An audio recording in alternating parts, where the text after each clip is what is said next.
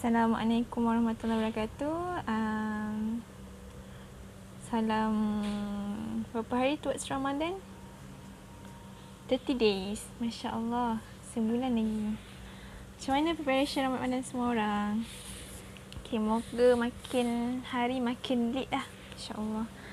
Um, hari ni nak share subtopik keadaan salafus salih ketika Ramadan daripada buku produktif Ramadan. Okey.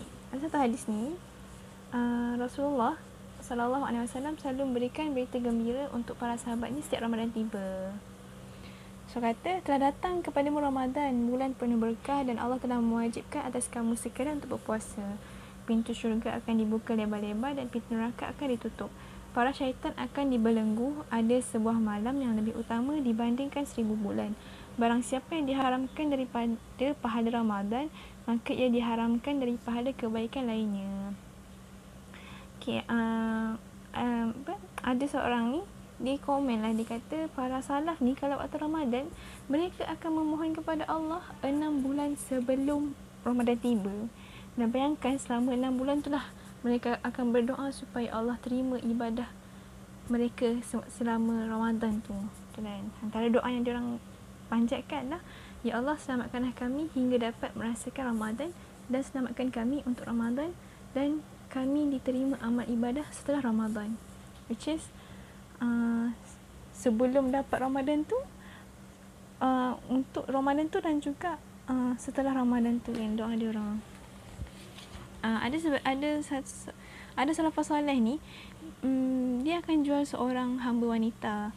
So uh, bila tiba Ramadan tu wanita tu pun uh, dia tengoklah persiapan uh, macam-macam makanan dekat uh, rumah tuan dia yang baru tu.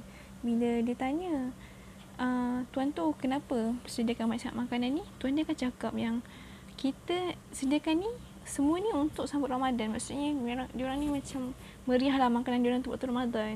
So, lepas tu wanita tu pun dia uh, jawab lah, kalian ni adalah orang yang tak pernah puasa menaikkan dalam bulan Ramadan. Sungguh aku pernah hidup dengan satu kelompok manusia ni yang suasana hidup dia sepanjang masa adalah ibadat Ramadan tu.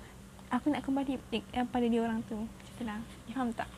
Uh, cakap lah yang macam um, setiap masa lah uh, orang yang bebaskan hamba wanita tu hidup dalam keadaan Ramadan. Which is kalau kita tengok Ramadan tu um, kalau kita tengok nature Ramadan sendiri adalah orang yang segera dengan kebaikan uh, menahan diri kan daripada uh, lapar, nafsu amarah. Segala tu, segala benda dia nak jaga. Uh, supaya dia adalah satu perkara kebaikan kan terserah.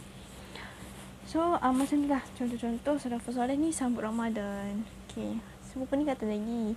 Bulan suci ni dia ada aura dia sendiri. Kelazatan yang mengagumkan pada hati orang-orang yang Allah redha Lepas tu Ramadan ni dia, dia akan bangkitkan kekuatan iman, kemuliaan dan keberanian di hati mereka. Dan kebanyakannya sebenarnya peperangan berlaku ketika bulan Ramadan. Ha, kenapa macam tu? Hmm. Okay, so saya dah jawapan kan. So, sungguhnya Ramadan ni adalah bulan kepada hidupnya hati. Walaupun perut kita lapar, bibir kita kering, tapi inilah nilai hidup spiritual. Pernah tak rasa yang kita puasa tapi kita rasa kita sangat produktif hari tu. Kita sangat semangat nak semua buat semua benda. Yang tak ada masa sela-sela waktu yang kosong yang kita biarkan tanpa terisi benda-benda yang faedah tu.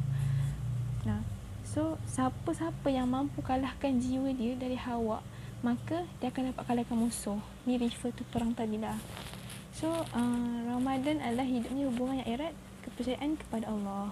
Maka Ramadan akan jadi lagi indah. Lagi mulia kalau uh, nilai-nilai ruhiyah ni dapat membangunkan perasaan yang tidur dan boleh bagi ketenangan pada jiwa. So, um, kalau pada jiwa-jiwa orang soleh ni, Ramadan adalah benda yang paling indah. Yang tak ada apa pun yang mampu lawan keindahan dia. So, uh, uh, yang katanya, Ramadan ni boleh bagi satu kekuatan lah bagi orang-orang yang uh, beriman tu sendiri. So macam counting this kan 30 hari menuju Ramadan kan So mm, mm, Mengharapkan kan supaya bila tibanya Ramadan tu adalah momen untuk kita petik hasil tanaman uh, benih Ramadan kita kan. Mungkin kita boleh tengok kot uh, apa akan jadi kat Ramadan kita tu based on apa yang kita isi hari-hari menuju Ramadan tu. So, uh, insyaAllah kan.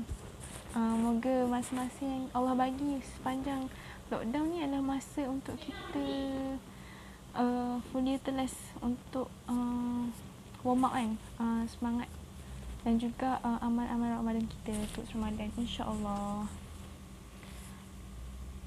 Wallahu a'lam bishawab.